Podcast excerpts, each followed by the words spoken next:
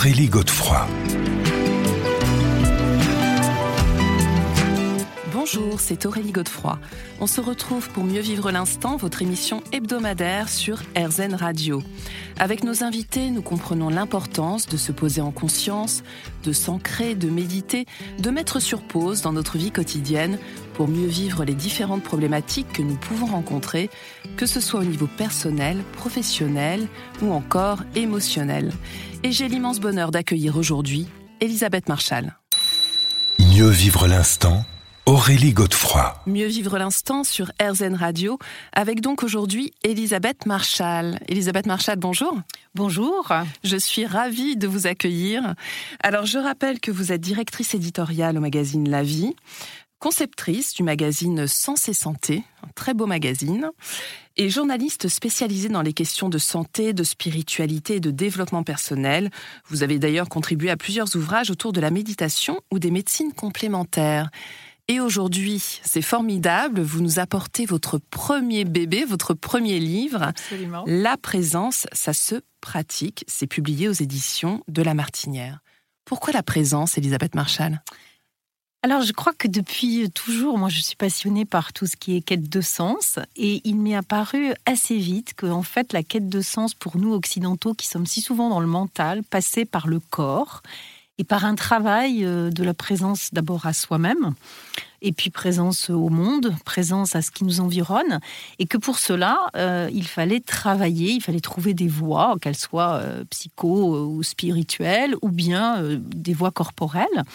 Et en fait, la présence est finalement un peu le dénominateur commun de toutes ces voies que j'ai empruntées à la fois comme enquêtrice, euh, et puis à titre personnel pour mieux expérimenter ce dont je parlais dans, les articles et dans les journaux euh, que j'ai créés. Alors justement, vous avez sélectionné effectivement un certain nombre de disciplines.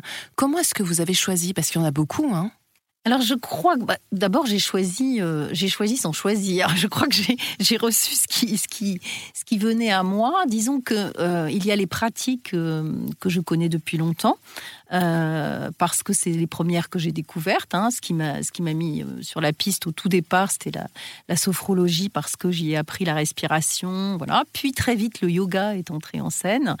Euh, et au fond, je pense que c'est un peu. J'ai construit ce, ce livre un peu comme une série de petites philosophies du corps.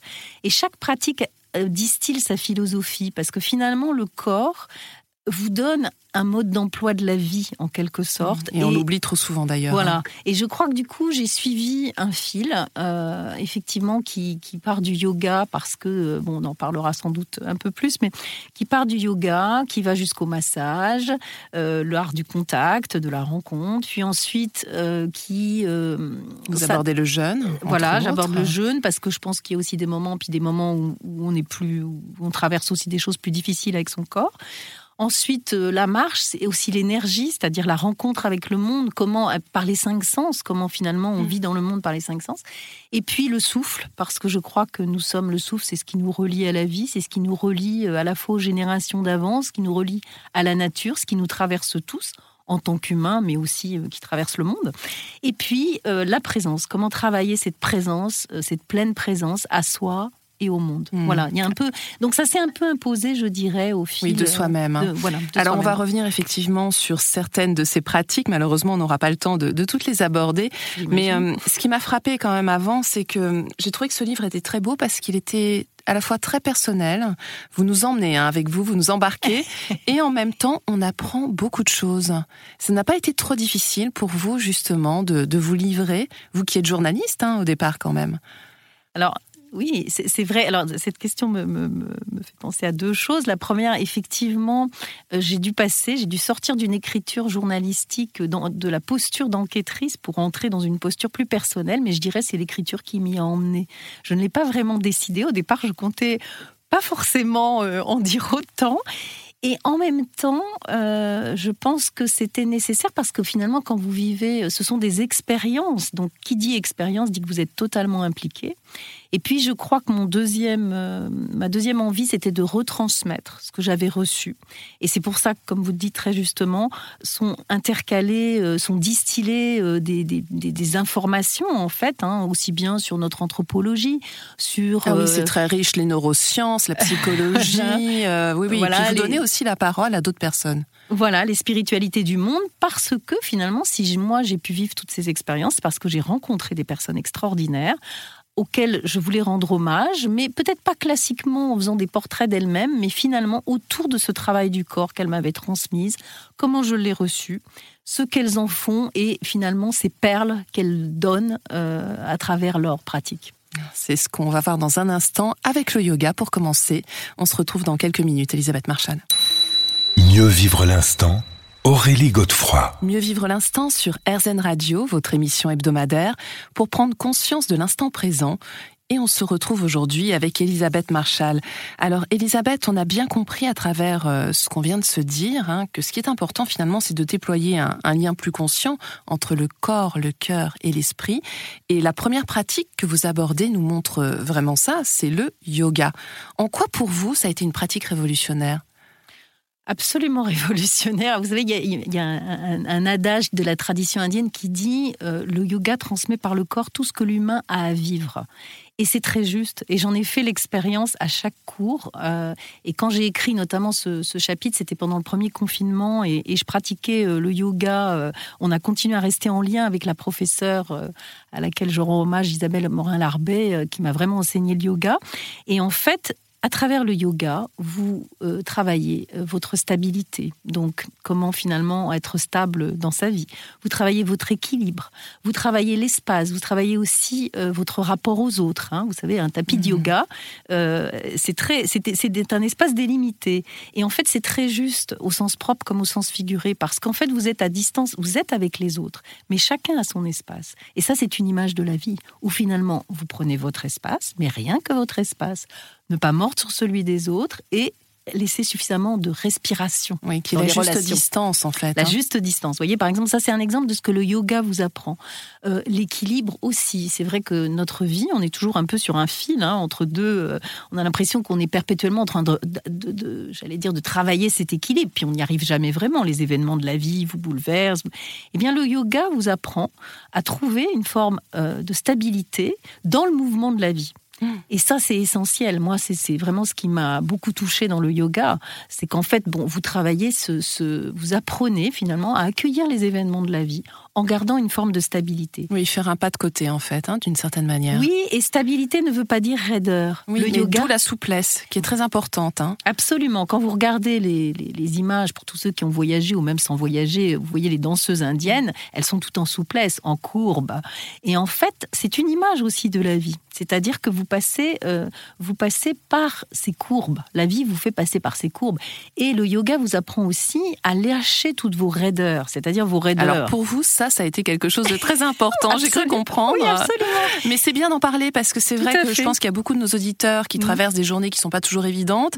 Et vous, c'est ce que vous dites. Hein. Vous arrivez dans la salle de yoga, vous avez une, réunion un peu compliquée et finalement vous repartez allégé d'une certaine manière. Tout à fait, tout à fait. Moi, je, quand j'ai écrit, euh, enfin, quand je pratiquais le, quand je pratique le yoga, j'ai une vie tout à fait euh, comme toute comme tout professionnel dans la vie.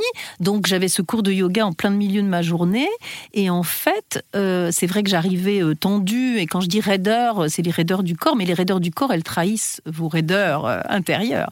Et le yoga, ça a été cet apprentissage d'une forme de souplesse. Donc, souplesse aussi par rapport aux événements, souplesse par rapport aux autres, souplesse, voilà et c'est ça qui est extraordinaire parce que quand vous travaillez et un jour, le, corps en fait vous renvoie le message, vous savez pas pourquoi, un beau matin vous arrivez et ben, votre, votre posture, votre lotus, votre stature se fait toute seule. Mm. Parce que, mais bon, c'est un travail qui est censé C'est ce que j'allais vous dire. En fait, ça suppose une forme de régularité, voire même de discipline, dans le bon mm. sens du terme, en fait. Hein. C'est un rendez-vous avec soi-même c'est un rendez-vous avec soi-même. Alors, c'est à la fois, euh, j'allais dire, c'est justement dans cette régularité, dans cette continuité que vous commencez à distinguer, à recevoir cette philosophie. Et en même temps, c'est ça qui est extraordinaire et c'est valable pour d'autres approches de développement personnel. Parfois, vous pouvez être complètement néophyte, découvrir et vivre une première séance extraordinaire, être accueilli. Voilà, rien n'est jamais euh, totalement euh, verrouillé, acquis, etc. Vous êtes toujours en, posture de disciple, vous êtes mm. toujours en posture d'apprendre. Et c'est ça. Et c'est pour ça aussi que si vous découvrez, vous pouvez aussi être euh, d'emblée sur le bon pied, j'allais dire, sur la mm. bonne. C'est le, cas de le dire. sur la bonne Alors, moi, il y a une, une phrase que j'aime beaucoup dans votre livre c'est retrouver ses contours permet de refaire corps avec soi. C'est magnifique. Parce qu'en fait, oui, non, mais c'est vrai, retrouver ses contours. En fait, on n'y pense pas. Mm. C'est ce qu'on se disait tout à mm. l'heure. En fait, le corps, dans notre tradition peut-être judéo-chrétienne, mm. on l'a un peu laissé de côté. Et en fait, c'est vraiment important. Alors, on y reviendra avec le massage, mais euh, retrouver ses contours, c'est quand même quelque chose d'essentiel. Bah, déjà, quand vous, quand vous pratiquez euh, le yoga, vous travaillez souvent les yeux clos. Et en fait, vous apprenez euh, à prendre conscience de votre corps et de ses contours. Par exemple, bon, comment imaginer votre dos si ce n'est en pensée, en laissant, j'allais dire, votre pensée, vos sensations. Hein. Le yoga est beaucoup dans l'accueil des sensations, c'est-à-dire chaque fois que vous faites une posture, vous accueillez les sensations ensuite. Et ça, c'est peut-être le plus important. Voilà. Donc je pense que c'est retrouver ses contours, c'est ça, c'est tout simplement se rendre à nouveau sensible. On s'est beaucoup durci je crois, aujourd'hui. On s'est blindé parce que la vie n'est pas facile. Et je pense qu'il faut retrouver cette sensibilité à ses contours, cette sensibilité à soi-même. Et c'est ce qu'on va voir euh, justement avec la pratique du massage. Mieux vivre l'instant Aurélie Godefroy. Mieux vivre l'instant sur RZN Radio, votre émission hebdomadaire, pour prendre conscience de l'instant présent. Et aujourd'hui, c'est Elisabeth Marchal qui nous offre ce très beau livre, La présence, ça se pratique, aux éditions de La Martinière, qui nous accompagne. Alors Elisabeth, on vient d'évoquer cette importance du toucher, du sensible, de retrouver les contours de notre corps. Alors on l'a vu avec le yoga, mais il y a aussi une autre pratique qui est celle du massage, notamment le massage ayurvédique hein, que vous avez euh, expérimenté. Comment ça se passe concrètement? Alors, je l'ai expérimenté, je l'expérimente très souvent. Disons que c'est un peu mon, j'allais dire, ma, ma planche de salut euh, quand je suis fatiguée, etc. Le massage est, vraiment le, lieu où je me reconstitue, je me régénère.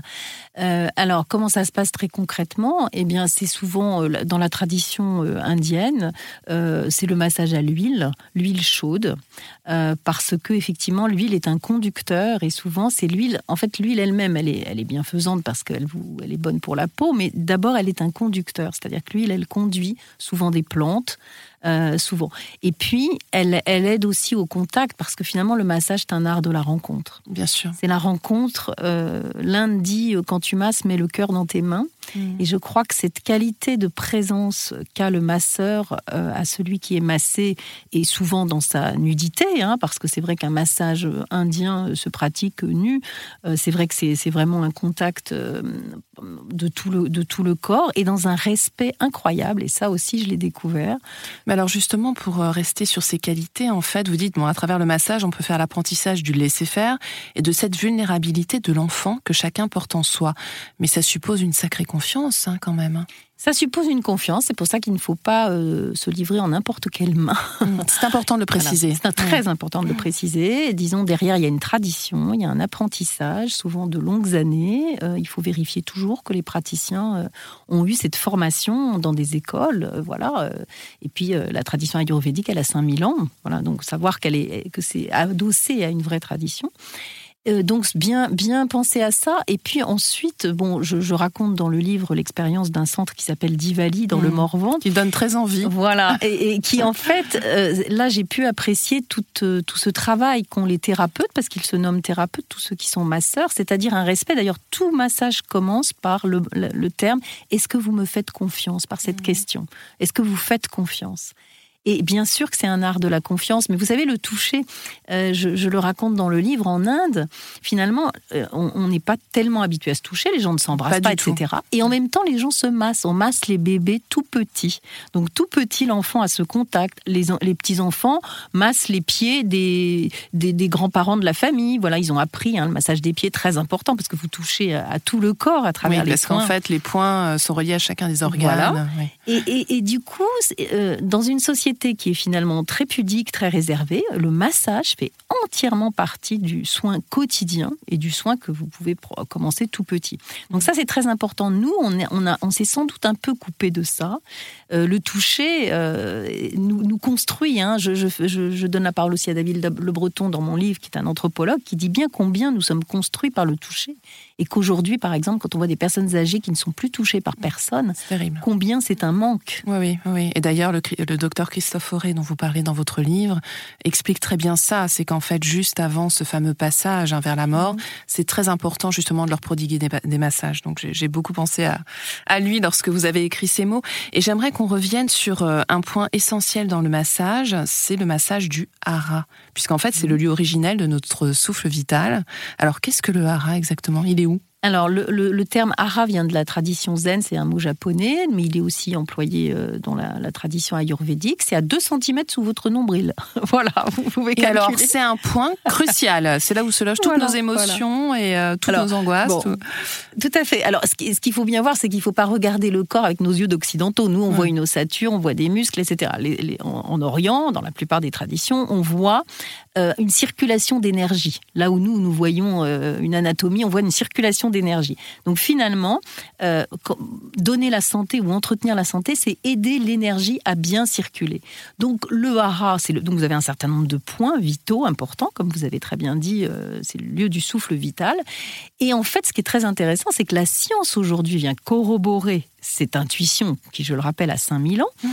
Euh, en disant mais dans le ventre tout se joue, c'est-à-dire nos émotions, euh, nos, notre longévité, notre bah, immunité. C'est pas pour rien qu'on l'appelle le deuxième cerveau aujourd'hui. Hein. Absolument.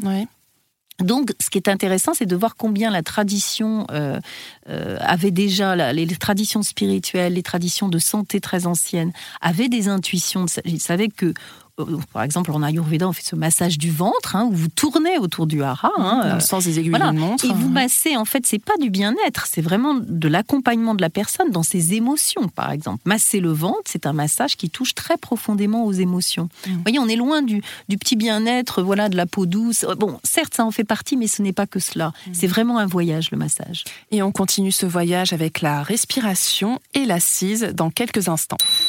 Mieux vivre l'instant Aurélie Godefroy. Mieux vivre l'instant sur RZN Radio, votre émission hebdomadaire pour prendre conscience de l'instant présent. Et j'ai l'immense plaisir aujourd'hui de recevoir Elisabeth Marshall. Alors Elisabeth, on vient d'évoquer le massage. Euh, il y a aussi une autre euh, pratique qui nous permet de relier à la fois le corps, le cœur et la conscience, puisqu'en fait c'est un petit peu l'objectif de tout ce que vous proposez dans ce livre. C'est l'assise. Alors euh, en quoi l'assise peut nous aider justement à aligner ces trois aspects Alors, ce qu'on peut rappeler, c'est que l'assise, c'est rester en assise, assis. Alors, en lotus, mais pas forcément. Vous pouvez être assis aussi sur Donc en lotus, c'est assis avec les jambes repliées, croisées devant nous. Voilà, les jambes repliées devant soi. Ou bien vous pouvez aussi être assis sur votre chaise, mais assis, immobile, en silence. Voilà, mmh. c'est les trois, j'allais dire, les trois caractéristiques de l'assise. Après, vous travaillez votre posture, et ça, je l'ai découvert aussi que c'est très important. C'est-à-dire qu'en fait, la verticalité se travaille. La verticalité n'est pas la raideur, comme je disais tout à l'heure. Donc, dans l'assise, vous apprenez à poser votre dos droit, tout simplement pour laisser aussi la respiration libre. Vous apprenez aussi euh, à poser vos mains. Vous apprenez à ce travail, alors qui n'est pas évident du tout. Moi, il m'a fallu beaucoup de... Comment vous l'avez appris, vous d'ailleurs? Alors, en fait, j'ai eu, plusieurs formations. J'ai eu notamment une formation euh, avec euh, quelqu'un d'assez formidable, avec Reliance, donc Jacques. C'est un, en fait, c'est une formation en développement personnel, mais où dont l'assise est la base. C'est-à-dire que toutes, toutes les formations comporte des temps d'assises. Euh, et, ce, j'allais dire, ce formateur, lui qui a travaillé, je dirais, avec toutes les spiritualités, toutes les traditions du monde, il a fait un énorme travail. Hein. C'est des choses qui se travaillent avec des gens qui ont beaucoup d'expérience. En fait, on dans l'assise, finalement, on a tous à nourrir notre espace intérieur. Mmh. Et finalement, rayonner, c'est Mandela qui disait, euh, on a tous peur, finalement, on a peur de, de rayonner à l'extérieur. Et en fait, finalement, notre plus grande peur, c'est de rayonner. Mais pour rayonner, en fait, en toute tranquillité, je dirais, c'est d'abord de nourrir son espace intérieur, son espace qui peut être sacré. Et ça, c'est pour tout le monde. J'allais dire, c'est pas réservé aux religions. Tout le monde a à nourrir cet oui, espace et d'ailleurs, ça, c'est commun à toutes les pratiques que vous proposez. Hein. C'est important. On l'a pas encore dit, mais euh, effectivement, c'est important de le préciser. Et pour nourrir cet espace intérieur, bah, il faut d'abord se poser. Et notamment pour nous qui vivons dans des vies quand même assez, euh, euh, nous vivons, nous, nous passons d'une chose à une autre, nous bougeons, nous, nous, nous devons faire face à beaucoup de choses, et c'est ce qui fait d'ailleurs toute la dynamique de la vie. Mais de temps en temps, il faut savoir se poser, et c'est pour ça que l'assise vous offre, je dirais, un socle. Vous hmm. trouvez votre socle. En fait. Et d'ailleurs, vous parlez aussi de verticalité construite. Absolument. Vous trouvez votre socle et j'allais dire étiré. Alors c'est une image, mais je pense qu'elle est juste entre terre et ciel. C'est-à-dire que vous avez, vous êtes bien installé. Alors ça peut être vos pieds posés au sol, bien à plat si vous êtes sur une chaise, ou bien vos genoux posés au sol si vous êtes en, posture de lotus. Et puis vous étirez la colonne vertébrale et votre tête monte vers le ciel. Et c'est une jolie image de notre vie aussi, où nous sommes finalement, bien sûr, dans, le réel, en train de vivre notre vie, de construire notre existence, et en même temps il y a toute une part immatérielle de notre vie, toute une part de sens dans notre vie qu'il ne faut jamais mhm. totalement oublier ou laisser de côté. Alors c'est ce que vous appelez aussi trouver son, son orient intérieur, pardon, le sacré en soi. Et là on rejoint cette belle citation de Saint Paul de Tarse, hein, le corps est le temple de l'esprit. Alors j'aimerais qu'on revienne euh, rapidement avant de, terminer, de travailler sur cet aspect, sur les rituels, parce que effectivement les rituels c'est essentiel. Et vous en parlez dans ce livre. Tout à fait. Intention et attention à chaque fois. Oui, en fait, les rituels, bon, euh, le, nous, en nous en avons beaucoup en, société, mais souvent on les a un peu oubliés, ou bien on ne les fréquente plus, ou bien on ne sait plus exactement euh, leur mode d'emploi. Donc c'est très important parce que le rituel, c'est acté, c'est justement par le corps poser un geste. Hein. Vous voyez, je, fais allusion. Bon, ça peut être des rituels que vous vous créez, hein, des rituels qui vont avoir beaucoup de sens pour vous. Ça peut être des rituels euh, spirituels, hein, allumer un cierge dans une église. Moi, je le fais très mmh. souvent. Pour moi, c'est chaque grande décision. Voilà, pour moi, c'est un rituel. Et en fait, c'est pas magique, c'est simplement vous poser votre confiance. Vous vous dites, oui, c'est possible que cette chose se fasse, que j'entre de ça. Voilà, c'est poser un, acte de foi en quelque sorte, mais foi au sens large, de hmm. confiance. on revient euh, sur ces rituels dans la prochaine partie de cette émission.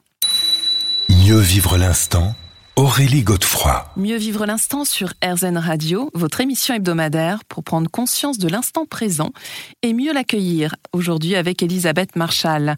Alors Elisabeth, euh, on vient d'évoquer les rituels. Je me demandais si on pouvait pas aussi les pratiquer en famille. Absolument. C'est vrai que euh, moi, j'en parle aussi dans le livre. Euh, bon, j'ai plusieurs filles, quatre filles, et c'est vrai quand elles étaient petites, on a toujours, j'ai toujours par exemple beaucoup tenu à marquer les saisons et les, les, grands, les moments de grandes fêtes dans la maison, par exemple, dans la décoration de la maison, dans des gestes symboliques, dans des couleurs. Je pense que c'est peut-être la nourriture aussi. La nourriture, exactement. C'est important de, de, de j'allais dire, de parler non seulement à notre intellect, mais à nos sens directement. Et, les, les, rituels, les, les images parle de cela. Euh, ritualiser aussi les grands moments de la vie. Par exemple, euh, je me souviens qu'on a, on a, on a ritualisé par une grande fête euh, la fin d'un journal, d'un projet qu'on avait, qui nous tenait énormément à cœur. On était très déçus que ça ne se fasse pas. Eh bien, je crois que nous avons tenu à célébrer les liens qui avaient été créés autour. Parce que ça, ça reste. C'est-à-dire que certes, le journal ne se faisait pas, mm. mais ce qui restait, c'était les liens que nous avions créés en équipe, la créativité que nous avait, qui nous avait la communion entre la vous. communion.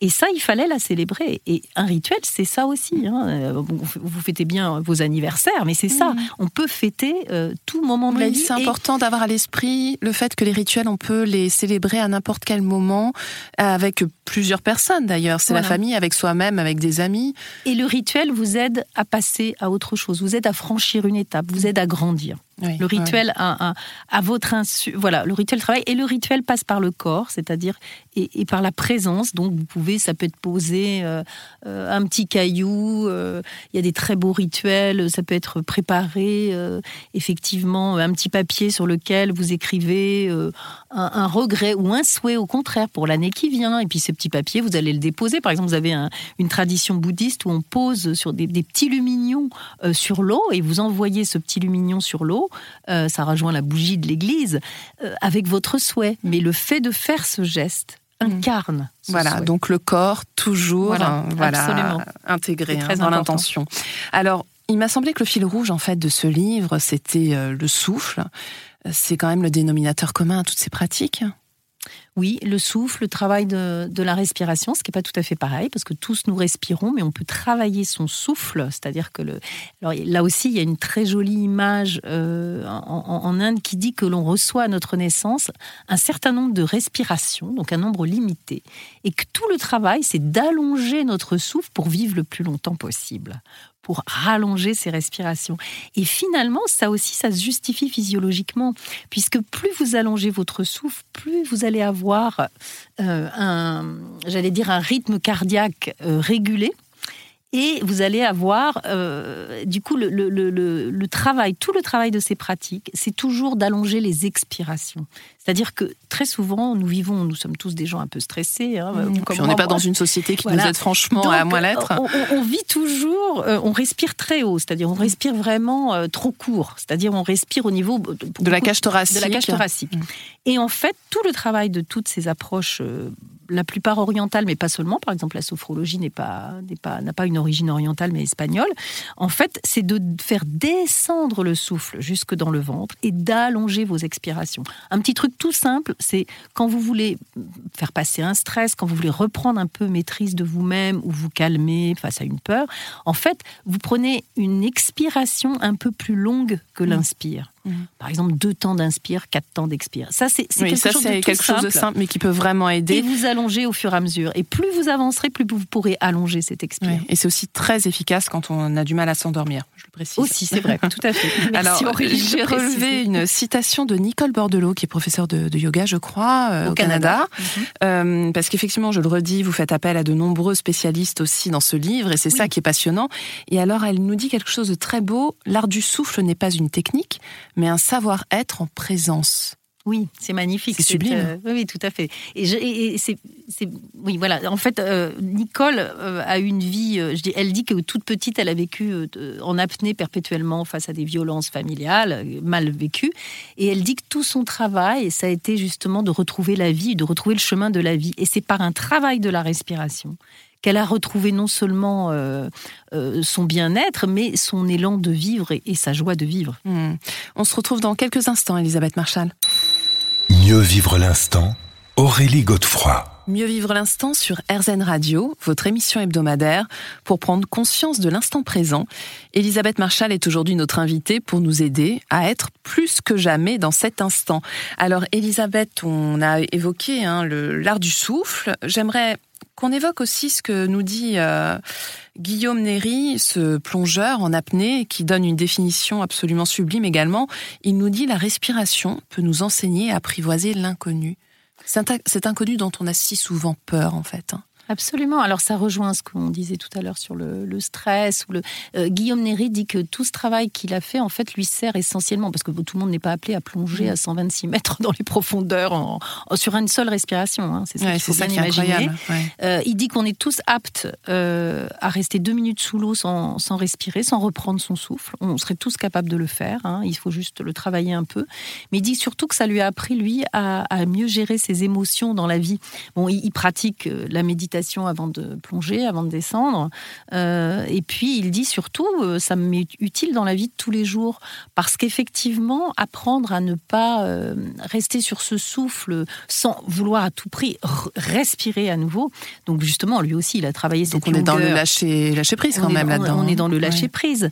Alors il faut pas se dire que le lâcher prise doit être une volonté de plus. Il faut faire attention à ça. Hein. J'insiste là-dessus. Hein. Toutes ces pratiques-là sont là pour nous humaniser, pas nous donner des injonctions supplémentaire et je crois que c'est important de le dire. Oui, donc la performance, on essaye de la laisser laisse de côté. Hein. Donc là, c'est pas une performance, mais Guillaume effectivement dit que on va s'aventurer un peu plus loin.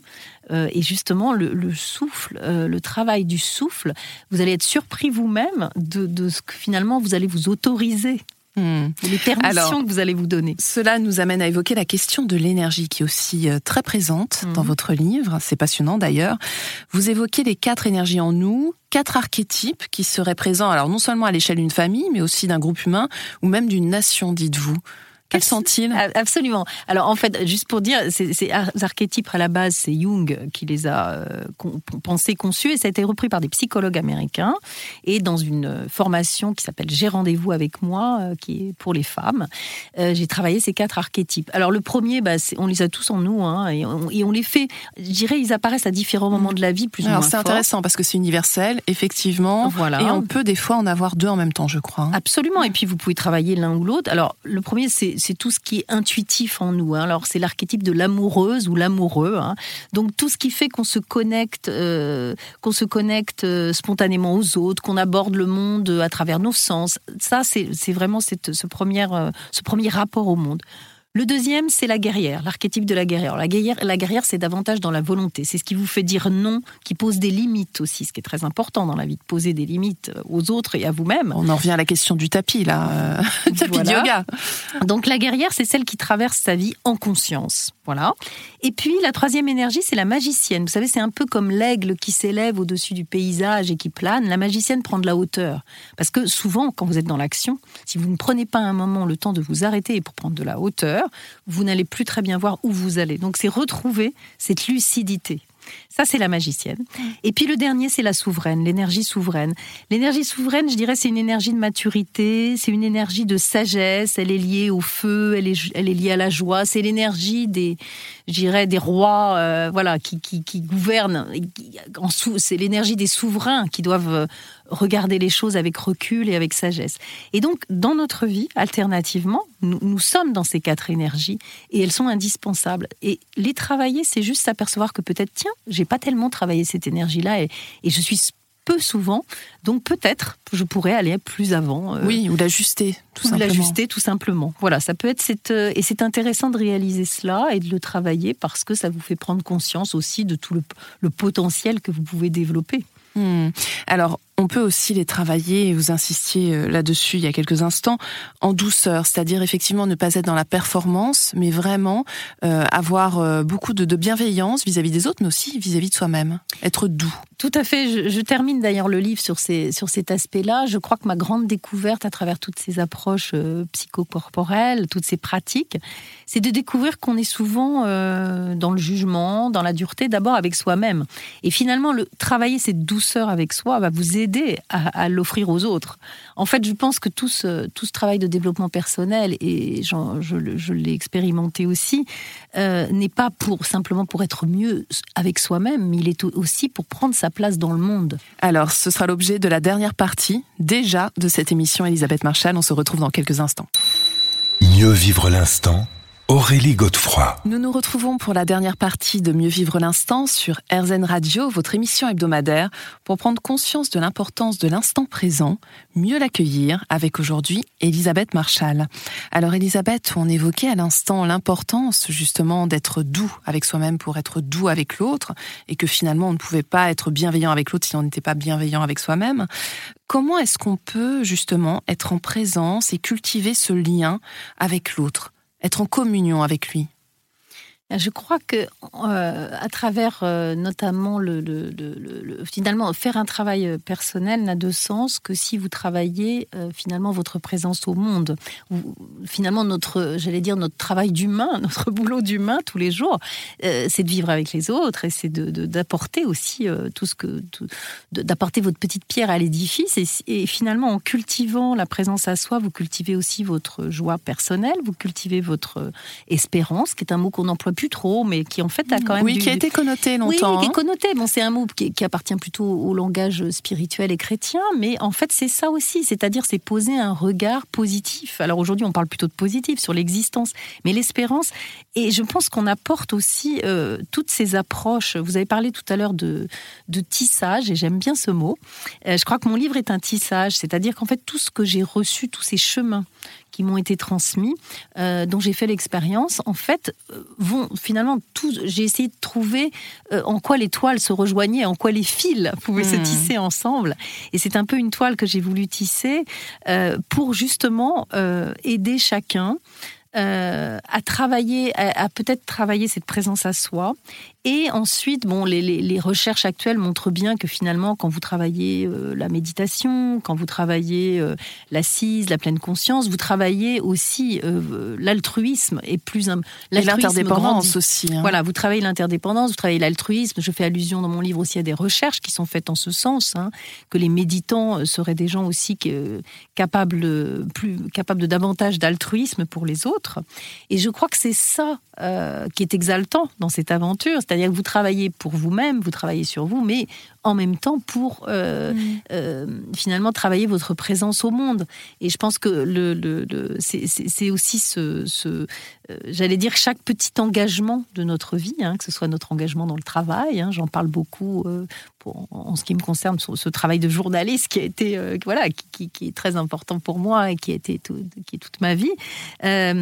donc, de l'engagement dans le travail l'engagement, euh, cette interdépendance. Oui, je prends l'image de, la forêt. Hein. on sait, euh, la nature nous enseigne aussi euh, beaucoup par rapport à cette communion ou cette interdépendance à travailler avec les autres. Hein. Vous savez que les arbres, par leur réseau de racines sous terre, s'entraident, hein. voilà. Et je pense qu'on a, on a, on, peut, on peut travailler. le corps peut nous montre la voie hmm. de ce tissage avec les autres, de cette, de cette interdépendance. Le, le, les, philosophies, euh, les philosophies euh, bouddhistes, par exemple, nous disent que tous les êtres sont nos proches parents. Euh, de l'autre côté, le christianisme vous dit aime-toi, soit, soit l'amour que tu portes aux autres, porte-le à toi-même. Hein. en fait, c'est au cœur de toutes les traditions spirituelles. Absolument. Et je pense que les traditions spirituelles, elles puisent dans une philosophie humaine aussi de bon sens. Mm. voilà. Et je pense que nous, en tant qu'occidentaux, c'est intéressant de le corps peut nous montrer cette voie-là, nous aider à retrouver euh, ce, ce, chemin, euh, j'allais dire, d'apprentissage euh, qui finalement vous permet de peut-être de, de trouver le, la bonne posture dans le monde. Hmm. Et alors la bonne posture, je vous interromps, c'est alors effectivement c'est aussi lever le pied en fait, hein, ça vous insistez là-dessus, et aussi garder à l'esprit la mort. Alors comme le dit joliment Christophe Fauré, et c'est une citation que vous avez gardée pour la fin du livre, garder la mort à l'esprit en tant que révélateur est une vision saine pour mieux discerner ce qu'il nous apparaît comme essentiel d'accomplir sans attendre un bonheur idéal à venir. Ça en dit beaucoup de choses. Hein. Oui, absolument. Euh, Christophe Fauré dit bien que lorsqu'on interroge, il a beaucoup accompagné des personnes en fin de vie. Quand on les interroge en toute fin de vie, au fond, qu'est-ce qui a été important? Et en fait, les personnes disent que ce qui a été important, c'est l'amour hmm. donné. As-tu aimé? As-tu assez aimé As-tu assez aimé? Et en fait, il nous dit, et je pense que ça, c'est une forme de sagesse qu'on peut euh, déjà euh, euh, mettre en œuvre dans sa vie. on peut se poser cette question. N'attendons pas les derniers jours pour se poser cette question.